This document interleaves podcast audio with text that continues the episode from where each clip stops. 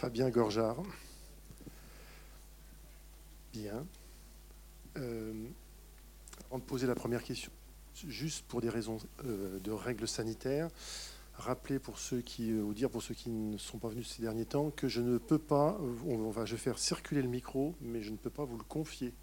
Donc je vous tendrai le micro, mais vous éviterez de le toucher pour qu'on évite de se passer d'éventuels relents du virus. Voilà. Est-ce que quelqu'un aurait une première question? Alors c'est moi qui me garde la première. Alors, la question qu'on peut se poser, c'est euh, quel est le point de départ de cette histoire? Qu'est-ce qui vous a fait euh, donner l'envie de nous raconter euh, cette relation, ces relations au sein d'une famille? Bah, je, je, me suis jamais caché du fait que cette histoire soit complètement ancrée dans une partie de, de mon enfance. Euh, on a été, euh, le schéma familial du film était à peu près, à peu près le même que le nôtre. Moi, je serais Adrien, finalement, dans cette histoire-là, puisqu'on a été famille d'accueil. On a accueilli un petit garçon qui est arrivé à 18 mois, il est reparti à 6 ans. Et, euh, mais une fois que j'ai dit ça, je pense que je dis rien sur au finalement, tout le parcours qui a été de, de prendre cette histoire-là et d'aller jusqu'au bout de son écriture, parce que effectivement, un de mes premiers réflexes, quand j'ai eu envie quand je me suis autorisé à me dire que je voulais être réalisateur, euh, je suis allé chercher euh, euh, tout de suite dans cette histoire-là. J'ai écrit il y a très longtemps un espèce de premier scénario qui mélangeait un peu tout, le début, la fin, etc. etc. Puis j'y suis revenu deux, trois fois. j'ai fait des courts-métrages entre-temps. J'ai rencontré effectivement Marie. On a développé une relation de travail. À un moment donné, on a même un peu euh, travaillé sur cette question-là, sur un scénario, qui a, enfin sur un, traitement qui s'est aussi mis dans un tiroir, et puis après avoir fait Diana les épaules en, en 2017 et d'avoir raconté donc cette histoire de cette femme qui porte un enfant pour d'autres euh, et qui va aussi euh, aller comme ça au bout de sa mission et euh, va prendre conscience peut-être d'un lien qu'elle a créé avec l'enfant qu'elle portait au moment où elle comme décide d'assumer jusqu'au bout son geste. Je savais que c'était une manière un peu détournée et faire un pas de côté sur cette histoire-là.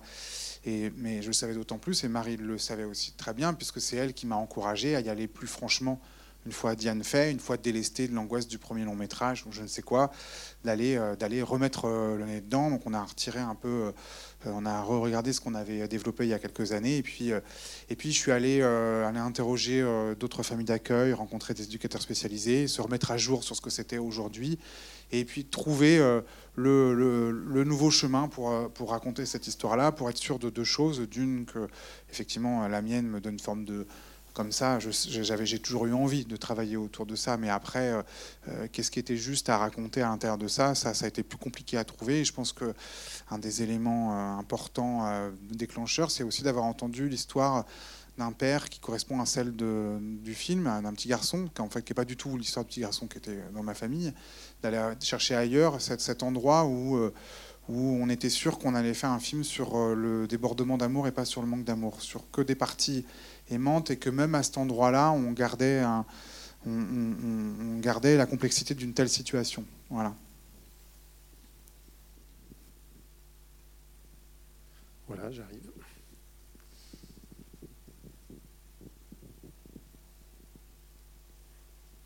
Non, du coup.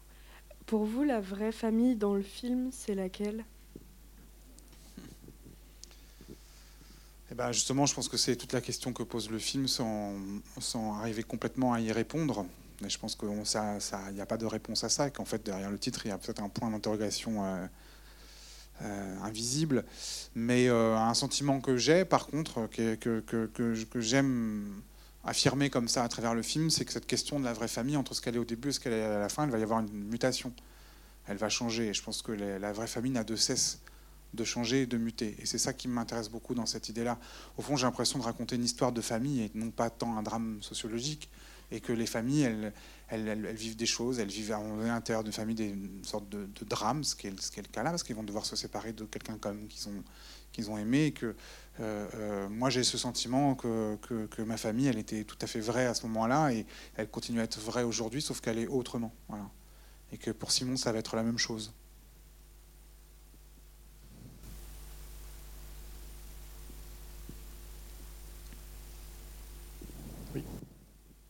D'abord, bravo. Euh, c'était émouvant, tous les acteurs sont excellents. Et je voulais savoir quelle part vous aviez laissé à l'improvisation, notamment à Mélanie Thierry, qui est parfaite. Enfin, je veux dire, dans ses mimiques, dans ses mots, tout est juste. Donc euh, voilà, quelle part vous aviez laissé à Mélanie Thierry pour euh, jouer ce rôle? Bah, Surtout la part de son talent. Hein. Enfin, ce qui était bien avec ce qui était bien avec Mélanie et ce qui était très aidant, notamment sur le travail avec les enfants, c'est que Mélanie, il n'y a que du sens à chercher. Il n'y a pas de la justesse parce que quoi qu'elle propose, c'est juste. Maintenant, il faut que ça soit juste par rapport à ce qu'on veut raconter. Mais elle est toujours à une justesse de jeu. Et donc, euh, voilà, ce qu'il a, ce qu'il a fallu chercher, c'est les nuances, c'est, le sens, c'est d'être sûr qu'on racontait euh, ce qu'il fallait qu'on raconte. C'était ça, mais elle est tout le temps, tout le temps, tout le temps juste dans sa proposition. Maintenant, faut, voilà, c'est, une grande comédienne. Enfin, c'est elle, est très très précise, elle est, euh, elle est intuitive aussi, mais voilà. Donc l'improvisation a surtout servi dans le film. Alors il y en a encore un peu, il reste des traces de ça. Ceci étant, le film est quand même relativement proche de, son scénario, même en termes d'écriture, mais l'improvisation a un outil euh, parfait, notamment il l'a été dans le travail avec les enfants, pour un peu lancer les scènes, avant que les scènes n'arrivent à ce qu'elles sont dans le scénario. Ça a mis les enfants dans l'état, euh, à l'endroit où il fallait d'énergie, euh, de sens, pour qu'il pour n'ait pas à commencer la scène telle qu'elle est écrite dans le scénario, mais il y a, y a, de l'amont de la scène. A, il, en reste dans le film des choses, des moments comme ça. Parce que dans le scénario, c'est marqué euh, quand Driss rentre à la maison, euh, il entend Anna et Adrien hurler à l'étage. Et il dit, il monte les escaliers, il dit aux enfants Qu'est-ce qui se passe, les gars? Ça, c'est le scénario. Et donc, pour lancer cette scène-là, pour qu'il soit dans la bonne énergie quand il monte et que les enfants soient dans l'état d'écoute de cette dispute entre Anna et Adrien, etc., ben, quand même, on a décidé euh, d'aller chercher euh, cette dispute entre Anna et Adrien. Elle, elle n'était pas écrite. Et donc là, on les lance en improvisation, avec la thématique de la scène, évidemment, cette histoire de cloison que, Adrien découvre en hurlant sur sa mère. Euh, et leur dispute, elle était telle, et elle mettait en plus le là qu'il fallait pour la scène d'après, que bah, ça, ça, ça, on a envie de le garder. Parce que d'un coup, on a l'impression que cette dispute-là, on l'a vu dans plein, de familles. C'est, d'un coup, le ton qui monte comme ça, de manière, euh, manière très fort, et puis qui peut redescendre très vite derrière. Mais voilà, il y avait une très grande justesse dans cette improvisation-là. Et, mais ça, ça servait par exemple à lancer les scènes. Et bien de temps en temps, il reste un peu des bouts de ça dans le film.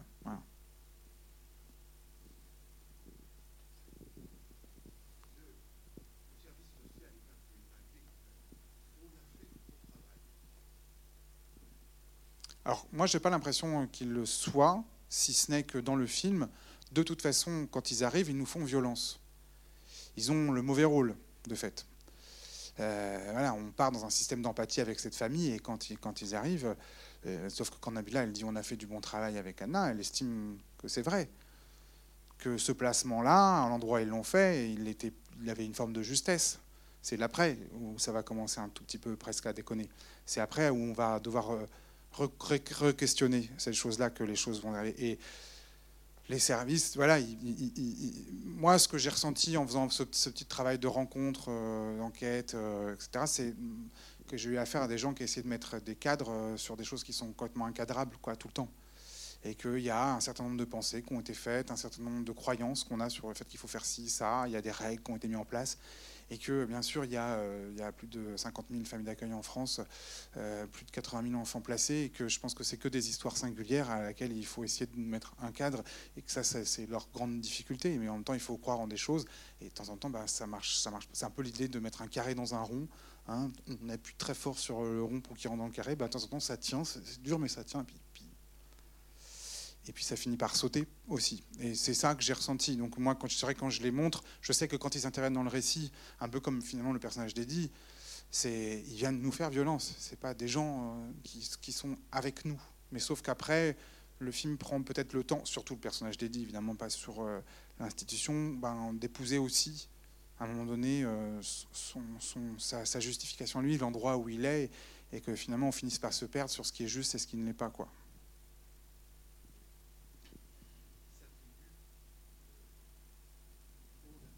Oui, on a fait du bon travail. Elle parle d'elle et Anna comme une, équipe. Hein.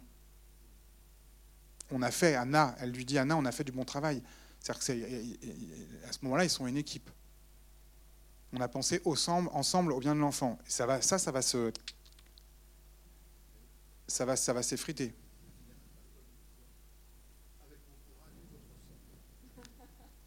Voilà. Mais c'est ça. Mais moi, j'y vois une forme de naïveté plus que de cruauté.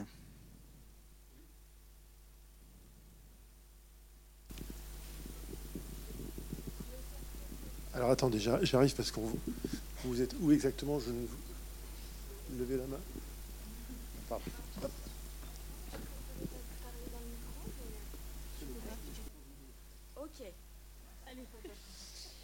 Non, j'ai trouvé ça euh, très très juste en fait. Euh, attends, une minute. Et très beau euh, cette façon de où on voit la fragilité de cette mère euh, mais par contre, euh, enfin voilà, les excès, parce qu'il y a eu, comme vous avez dit, un trop d'amour. Euh, mais aussi, on voit que bah, ces familles d'accueil, elles sont pas forcément accompagnées non plus. Donc c'était pas c'était pas jugeant comme film. C'était, je sais pas, comme des choses, enfin de ce que j'ai trouvé moi. ouais, juste raconter une belle histoire avec sans jugement, juste comment elle est et peut-être voir les regards bah, de chacun, quoi. Et euh, voilà, j'ai trouvé ça très très juste, en tout cas. Et peut-être euh, ça va faire prendre conscience aussi que bah, les familles d'accueil, elles ont besoin aussi d'être accompagnées et peut-être ça va faire bouger les choses. J'aimerais bien. en tout cas, c'est vrai que maintenant que j'ai quand montré le film un certain nombre de fois, c'est quelque chose qui me revient. Je ne peux pas dire que j'ai écrit ce film avec une sorte de militantisme. Hein. C'était juste euh, il s'agissait de témoigner d'une émotion, de quelque chose qui nous a traversé, qui m'a traversé, qui m'a marqué à vie. Euh, euh, mais bien heureux pour moi d'avoir vécu cette histoire-là, parce que je pense qu'elle fait ce que je suis aussi. Puis, je pense que mon envie de cinéma, tout ça est très lié. Donc voilà, j'allais au bout de ce, projet de raconter cette histoire, mais j'entends, j'entends très bien que ce qui revient assez souvent, c'est ce que vous dites, c'est que peut-être un accompagnement plus important serait serait, mais il existe par moment. C'est aussi un truc qui fonctionne par département, par moyens euh, qu'on y met. D'autres ont des moyens, d'autres moins, et tout ça est une sorte d'équilibre très très très très très fragile, quoi. Et que j'ai toujours, eu l'impression d'avoir n'affaire qu'à des gens qui essayaient de résoudre une équation qui était quasi impossible à résoudre, et qu'il y avait des gens qui essayaient quand même de le faire avec la plus grande volonté possible, mais avec un certain nombre, un, un manque de moyens, et d'autres qui avaient un peu laissé, laissé tomber l'affaire. Voilà.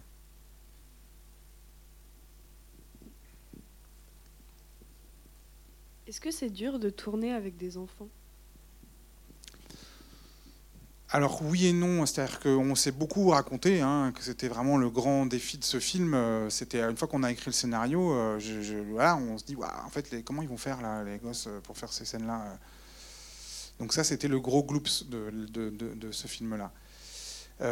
mais mais on n'a pas arrêté à penser à des systèmes, à une manière de, croire en des choses, à travailler avec des gens. Par exemple, une des clés, euh, à mon sens, c'est le casting, évidemment, c'est le choix de départ. Mais ça, ça moi, j'ai été très aiguillé, très aidé par quelqu'un dont c'était le travail, qui s'appelle Christelle Barras, une directrice de casting, qui, qui, qui, qui euh, avait une expérience dans le fait de repérer chez les enfants du possible ou du pas possible en fonction du film qu'on doit faire elle, croyait beaucoup à l'idée, et ça, je, je, encore aujourd'hui, qu'il fallait qu'on travaille avec des enfants qui comprenaient exactement ce qu'on allait raconter, à l'échelle avec laquelle ils pouvaient le faire.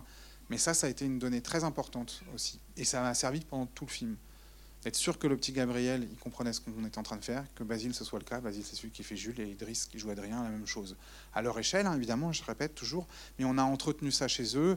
Il y a eu les parents qui sont rentrés dans le, dans le jeu de ça aussi, hein, parce qu'ils n'ont pas lu, le, eux, le scénario. Enfin, voilà, ça, c'est voilà, trop, trop rébarbatif à lire pour eux, mais ça leur a été bien communiqué. Et puis après, euh, après on fait ce choix euh, sur Gabriel, c'était son regard, son écoute, l'intensité de ce regard.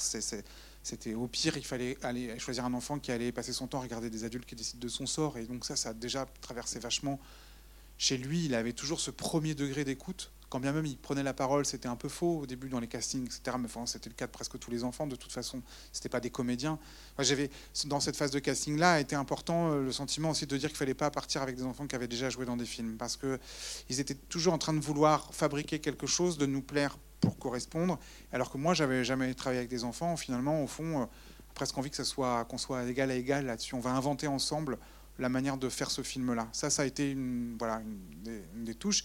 Mais après, sur le tournage, ben, tous les jours, c'était un vertige. Tous les jours, et on a l'impression qu'on repart un tout petit peu à zéro, ce qui n'était pas tout à fait vrai, parce qu'au fur et à mesure qu'on travaillait, ils, ils, ont compris aussi le système dans lequel ils étaient. Ils se laissaient plus facilement embarquer, plus ou moins. Ça, ça dépendait de la, dureté des scènes aussi. Il y avait des scènes qui étaient vraiment très difficiles à jouer. Mais euh, au moins, ils avaient compris ce principe, là, cette espèce de glissement qu'il qui s'agit de parce que c'est vrai qu'ils ont en plus du texte à respecter, des, déplacements à respecter, parce qu'on a quand même aussi, euh, on a, on a trouvé comme un système de mise en scène qui laissait assez libre, mais de temps en temps, il fallait aussi euh, bah, chorégraphier les plans.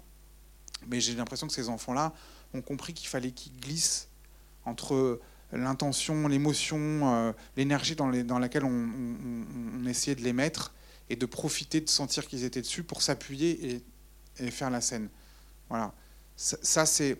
Mais de manière plus générale, c'est comme ça qu'on a commencé le tournage, par exemple. On a commencé le tournage en étant une semaine pour que Mélanie, Liès, les enfants se rencontrent, passent un peu du temps ensemble dans ce centre de vacances là que vous voyez au début, où ils ont passé du temps ensemble, vraiment. À jouer au ping-pong, aller à la piscine, aller euh, la photo que Liès montre à Simon à la fin, à visiter une ferme au crocodile, pour qu'ils partagent une sorte de souvenir commun quand il allait sortir la photo, ce qu'on a fait à ce moment-là. Au moins, il y avait ce souvenir-là. Et donc, c'était l'idée de dire aux enfants, on va s'amuser toujours à s'appuyer sur le réel, sur ce qu'on vit, pour que vous vous appuyez dessus pour nourrir le film. Mais c'est un jeu. Hein. Quand on va brouiller les cartes entre le réel et la fiction, on le fait pour le film. C'était toujours de les avertir de ça.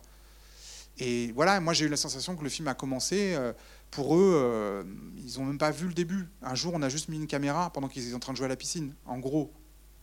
Hein, je, caricature à peine le sentiment qu'on a toujours essayé de créer chez eux.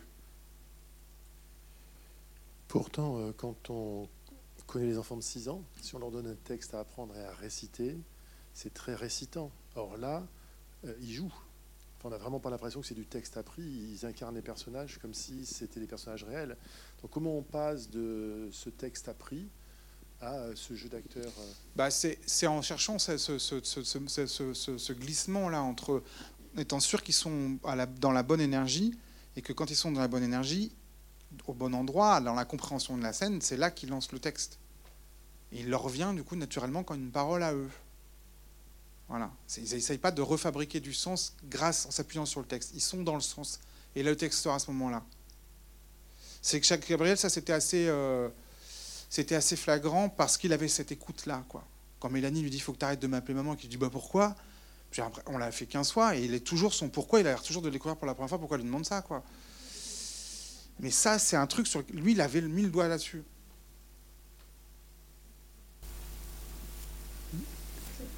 Oui.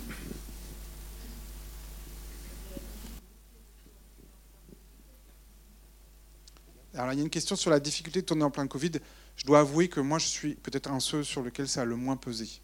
Ça a pesé beaucoup sur tous les gens autour qui doivent préparer un film dans cette période-là mais tout leur, jeu a été que ça, ça nous pèse. Quand je dis moi, finalement, c'est sur le plateau, au moment où on fait la prise, que ça nous pèse le moins possible. Donc je ne peux pas me plaindre de ça. Euh, j'avais très peur de faire du masque et de diriger des comédiens avec un masque. Finalement, je l'ai fait.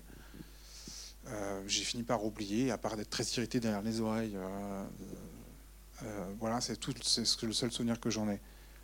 Et, en plus, ça nous a mis dans cette espèce de cocon, de cette bulle un peu privilégié, on pouvait continuer à travailler, on pouvait continuer à faire ce qu'on avait envie de faire.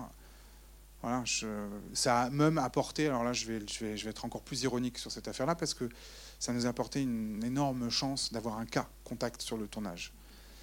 Puisque comme on a eu un cas contact qui était le père du petit garçon, on a dû décaler d'une semaine notre arrivée à la neige. Si on était arrivé une semaine avant, il n'y avait pas un flocon de neige sur le truc.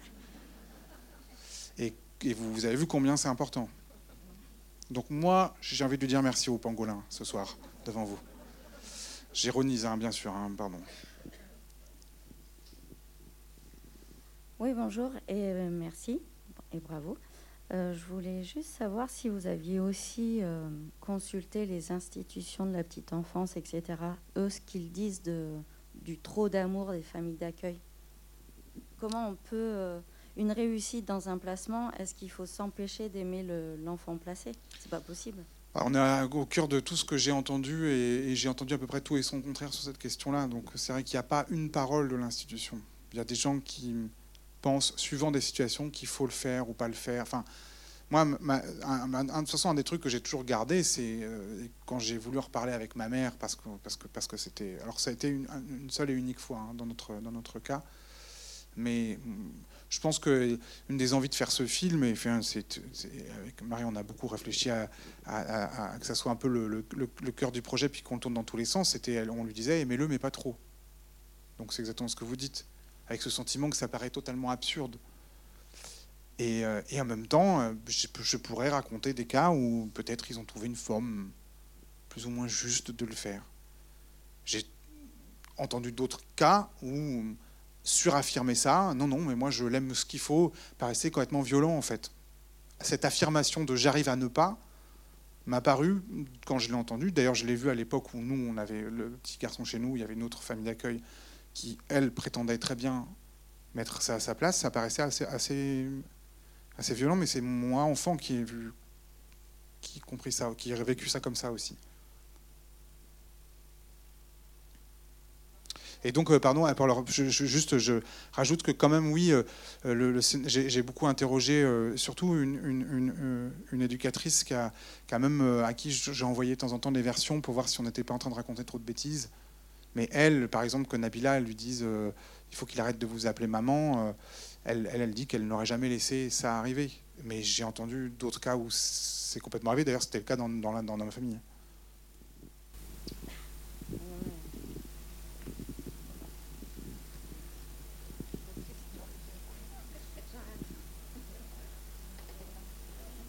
Une autre question Oui, alors attendez, je vais là-bas.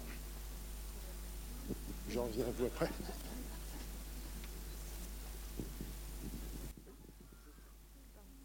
Bonjour. Alors déjà, merci euh, pour ce film.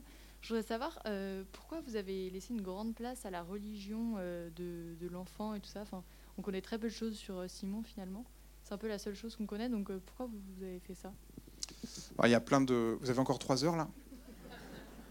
Non, je vais essayer de résumer cette affaire parce qu'il y a plusieurs couches à l'intérieur de ça. La, la, première, c'est que, évidemment, c'est parti d'un truc de mon enfance. Là, pour le coup, c'est moi. J'étais un garçon très, très croyant. Hein, qui ne, pouvait pas s'endormir sans faire des, prières à ce petit Jésus que j'ai demandé à l'équipe la déco de reproduire sur le mur, etc. Euh, ça, c'est maintenant c'est devenu autre chose. J'en suis à ce moment-là. Ceci étant, quand j'ai, parce que ça je le savais pas euh, à l'époque de ma mère, mais quand même un des trucs qui est super intéressant, c'est qu'une assistante familiale a pour obligation d'assurer l'éducation religieuse d'un enfant, quand bien même c'est pas la sienne. Voilà.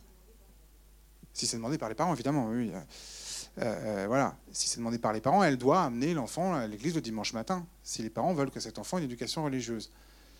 Et donc moi j'ai sauté sur ça pour faire de Simon euh, ce petit garçon très religieux, mais ça met Anna dans la situation parfaite de contradiction, où c'est à l'endroit même où elle fait extrêmement bien son travail, c'est-à-dire qu'elle accompagne cet enfant tous les dimanches matins à la messe, ou qu'elle ne l'accompagne pas à l'acrobranche parce qu'il ne peut pas le faire, parce qu'il n'a pas le droit de faire des activités dangereuses.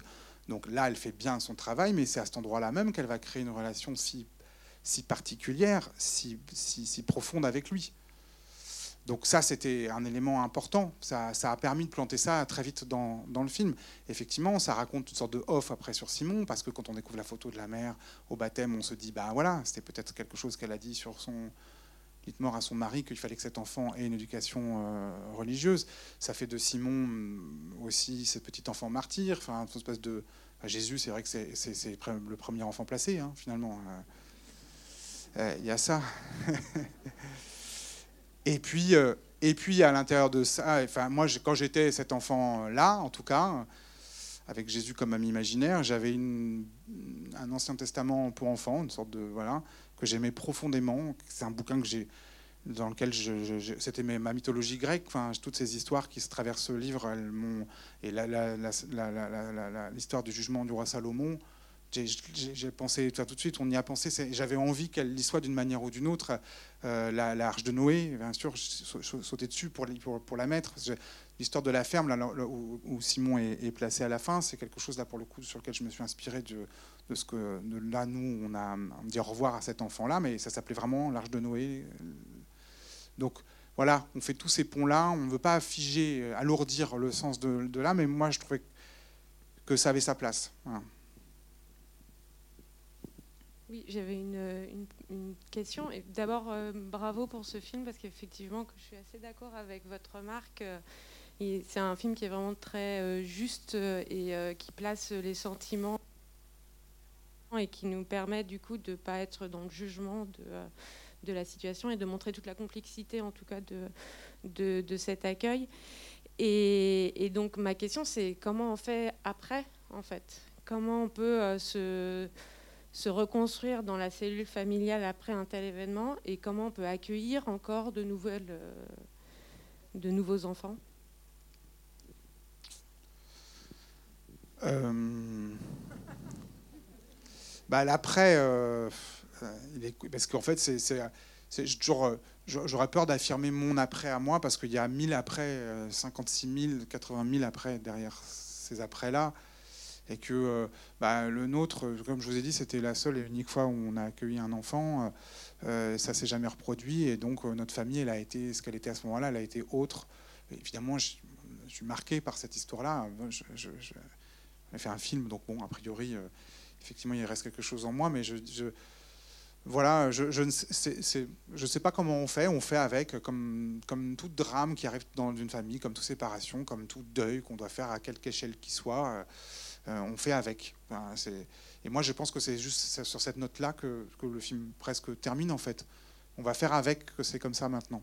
Qu'on regarde Simon partir au loin, qu'a priori, on est plus ou moins rassuré, apaisé sur le fait qu'il parte avec son père. Euh, quand bien même il était peut-être dans un endroit moins confortable qu'avec eux, mais que eux maintenant à 4, ils vont, ils vont être ce qu'ils sont, voilà, maintenant à 4, à 4 moins 1. Enfin, ça ne répond pas vraiment à votre question, hein, je, je, vous l'accorde. C'est juste savoir, euh, est-ce qu'on peut continuer? Ah bah d'autres, oui, euh, totalement. Ça le font euh, toute leur vie. Nous, ça n'a pas été le cas. C'est pour ça que c'est dur d'affirmer une réponse. Qu'est-ce qu'on fait après je, ne peux que répondre à notre échelle et pas du tout prendre en charge toutes les histoires que ça charrie. Hein. Comme réponse.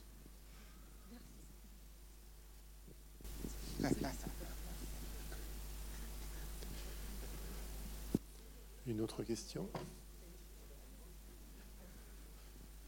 J'avais une question à poser à Marie, puis, enfin aux deux. Euh, plusieurs fois, euh, Fabien nous a dit, on, en a parlé avec Marie, donc je me posais la question, dans un tournage comme celui-ci, quelle est la place de la productrice du film euh, Quelle place elle a pris? Alors sur le tournage, moi je suis pas beaucoup là. Je, trouve que c'est pas vraiment ma place. Et puis en plus, quand je suis un peu trop là, Fabien me dit qu'il faut que je parte parce qu'il n'y a, qu'un capitaine à bord. Quoi. Et puis je pense que par politesse, il aurait tendance à me demander si je trouve que c'est bien, puis du coup ça l'angoisse encore plus. Enfin voilà, donc c'est pas la peine. Puis moi, de voir 25 euh, personnes qui manipulent des objets lourds et dangereux toute la journée, qui sont sous ma responsabilité, euh, en fait, ça me ça m'apaise pas beaucoup. Donc je suis pas là. Et, euh, et donc sur un film comme ça, bah euh, je crois que Fabien a un peu répondu, mais c'est vrai que bah, y a eu un moment après son premier long métrage où on, savait qu'on avait envie de travailler ensemble et on s'est un peu demandé ce qu'on avait envie de raconter. Et donc il a proposé quelques idées et moi j'ai le luxe de pouvoir euh, choisir, parce qu'il me fait confiance. C'est une espèce de pouvoir un peu, peut-être presque abusif. Je ne sais pas pourquoi il, pense que c'est moi qui, qui sais.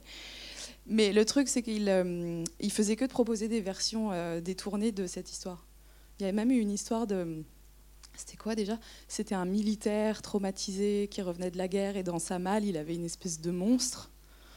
Euh, qui voulait faire partie de sa famille et qui voulait pas partir de cette famille. Et puis c'était un peu ridicule et grotesque. Pardon, hein, mais enfin.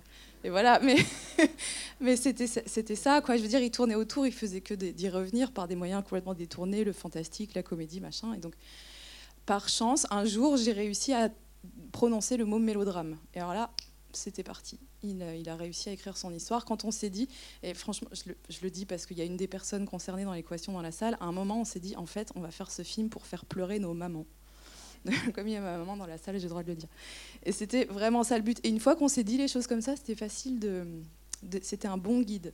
Donc après, bah voilà, moi, mon, rôle, c'est de relire euh, chacune de ces versions, dire ce que je trouve bien, pas bien. C'est voilà, c'est très. Euh, gratifiant. Euh, pour, l'ego, c'est génial. Il m'écoute. après, c'est une responsabilité aussi. J'essaie de ne pas dire trop de bêtises. Donc, de temps en temps, je vais vérifier avec d'autres personnes qu'ils sont d'accord sur ce que je pense, enfin, au sujet de ce que je pense du scénario. Donc, ça, je dirais que c'est presque, presque la moitié du temps de fabrication d'un film, c'est l'écriture. En tout, voilà, ça, ça, fait 4 ans, exactement 4 ans qu'on a commencé à réfléchir à ce film et il y a pratiquement 2 ans d'écriture. Et après, euh, bah voilà, je vais chercher les sous. Une fois qu'il y a les sous, euh, on rassemble l'équipe, on tourne. et puis voilà quoi. Et après, il y a des gens qui sont très importants qui rentrent dans l'équation, qui sont les distributeurs, qui sont les gens qui sont entre nous et vous, en fait. Ceux qui viennent vous montrer le film, ceux qui font tout le travail euh, euh, qui permet que vous entendez parler du film, que vous le voyez dans une salle, que le film a une vie. Et ça, c'est des voilà, c'est un dialogue euh, assez riche et un, peu mystérieux sur comment on fait pour fédérer des gens autour d'un film. Je ne sais pas si j'ai répondu à la question.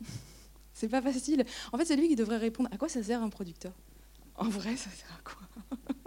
Parce que je suis là, ça fait 30 minutes que tu parles, moi je, fais des sourires, mais je sers à quoi? Non, mais c'est exactement tout ce que tu as dit. Après, je le dirais de manière euh, moins, beaucoup moins pragmatique. Il y a une collaboration de travail, une confiance qui fait qu'effectivement, le regard de Marie, son intelligence, ça, la grande vigilance qu'elle a sur des questions euh, moi, effectivement, j'ai une sorte de matière émotionnelle, référence cinématographique, on a envie de mélanger tout ça. Et, moi, là où je suis, où j'aime beaucoup notre collaboration, c'est que Marie, elle, aide aussi à remettre de la pensée sur, sur, sur tout ça et à, se repositionner sur des pures questions de dramaturgie, de construction, ce qui fait qu'à un moment donné, effectivement, d'affirmer la question du mélodrame et une sorte de, de, cap un peu comme ça, technique qu'on se raconte, mais qui permet de ne pas se perdre dans toute la, mélasse émotionnelle dans laquelle on est aussi quand on veut raconter ce genre d'histoire. Quoi.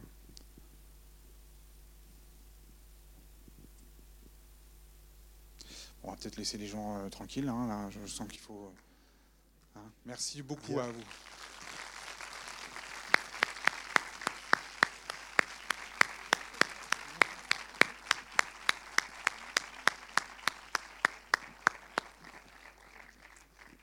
Merci à vous et bonne fin de soirée.